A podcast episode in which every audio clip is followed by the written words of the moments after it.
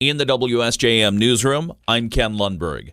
Follow up on a story we first started telling you about on Friday. Michigan Attorney General Dana Nessel says Meijer customers in several counties have had their personal information stolen by a Grand Haven man who obtained their login information from Meijer's mPerks program.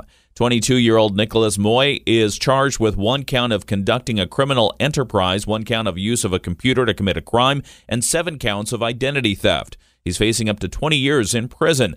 Moy is accused of the theft and sale of account access information tied to MPerks accounts, which is a Meijer loyalty program. Nessel says a lot of people have been affected. The seven counts of identity theft account for seven specified account thefts, though it's apparent this crime was committed against hundreds of counts and Meijer customers. And we have charged identity theft in connection to individual victims from Bay County, Emmet County, Ingham County, Kent County, Livingston County, Marquette County, and St. Joseph County. It's alleged that Moy obtained login credentials from a separate data breach, cross referenced the credentials for access success with the MPerks infrastructure, and then sold the login information on the internet.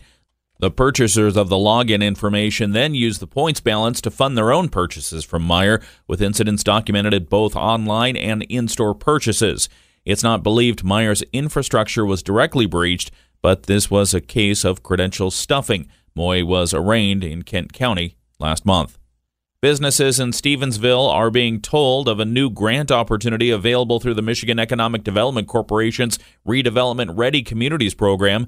Stevensville Village Manager Casey Dominguez tells us Stevensville recently qualified for the program, opening up chances for the village to assist businesses. The grant is the first opportunity. It's called Match on Main. It's a reimbursement grant program through the MEDC, Michigan Economic Development Corp, that could provide up to two village businesses up to $25,000 for eligible business activities, which could range from technical support for building or a site plan. It could help with purchasing new inventory for a business, marketing some technology, activating outdoor or indoor space. Dominguez says she just put out word of the grants last week, which will be up to $25,000 for two businesses.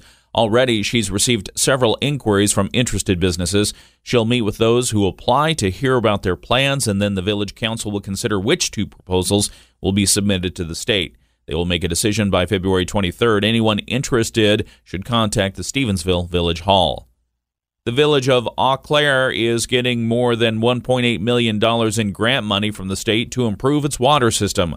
The Michigan Department of Environment, Great Lakes, and Energy has announced a total of $17.7 million in My Clean Water grants for communities around the state. The grants are intended to help those communities upgrade aging infrastructure to ensure healthy drinking water and protect the environment. Eau Claire has been approved $1.8 million for upgrades for the wastewater treatment system, including new influent control structures, a new outfall to Farmers Creek, new transfer structures, and piping between lagoons, berm maintenance, and abandoning bypass structure. EGLE says more than 70% of Michiganders are served by more than a thousand community wastewater systems, and a similar percentage get drinking water from community water systems. Those systems often struggle to find resources to address legacy issues like aging drinking water and stormwater facilities and new standards for chemicals. The My Clean Water grants are intended to help. Michigan State Police canines will be safer in the field thanks to a donation made by a Kalamazoo company. Michigan State Police Captain Michael Brown with the 5th District in Paw Paw tells us Michael Tonto Alexander, the owner of Night Beams Products, offered the agency funds to purchase beacon lights that can be added to canine harnesses. We have 43 canine units across the state of Michigan, and the generous business owner donated enough money to outfit every one of the canines, basically from St. Joe down here all the way to the Upper Peninsula. Brown says when state police canines are tracking suspects or missing persons, they can go miles into the field, and especially if it's at night, the dogs can be difficult to follow especially in uh, rural areas. Lots of people flee uh, alongside the freeways, rural areas, or the flea house. And the canine units, uh, they're out there by themselves or with another person for support, but they're out there in the, all kinds of terrain. That'll be uh, great visibility for them from the air when needed. Brown says the beacons are simple, small lights that can make a big difference. The $1,800 donation for the lights was made to the state police in Mattawan on Thursday. Officials with the Gordie Howe International Bridge say they've pushed back the timeline for the completion and the opening of the bridge from November of this year to September 2025. Heather Grondin is with the Windsor Detroit Bridge Authority. This is a result of, um, I think, as many people would expect, um, the pandemic. And, you know, after all the progress that we've been able to make in 2023, which was great progress that we're really proud of, it has put us in the position where we're able to kind of look at look at what work is left to do, and develop a better timeline and schedule where we we confidently feel we can deliver um, all remaining components of the project um, into 2025. Grondin says the next major milestone for the bridge will be linking the two bridge decks connecting Windsor and Detroit. That should happen this summer. You might be driving one of the vehicles of the year. The 2024 North American Car, Truck, and Utility of the Year awards were announced on Thursday. Truck of the Year finalists were the Chevrolet Colorado, the Chevrolet Silverado EV, and the Ford Super Duty. So, which truck won? The semifinalists were the Ford Super Duty, the Chevy Silverado EV, and the Chevy Colorado. The 2024 North American Truck of the Year is the Ford Super Duty. The car of the year went to the Toyota Prius, and the utility car of the year is the Kia EV9. The awards are given each year by 50 automotive journalists in the U.S. and Canada. They've been doing the awards since 1994. And now that we know which the best vehicles are, where are the best roads? Well, the Michigan Department of Transportation is touting its achievements in 2023 in the new year with a review video.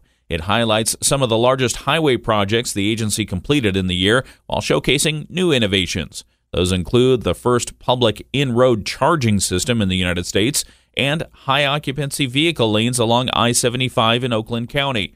The agency also mentions new legislation intended to make construction zones safer. Each year, MDOT and our partners work hard to improve the routes we maintain, but we can't do it without you. These men and women work in all types of conditions to keep us all moving. So please, give them a break in construction zones, slow down, pay attention, and help us work toward zero deaths on our roadways. The Michigan legislature is considering bills that would install speed cameras in construction zones.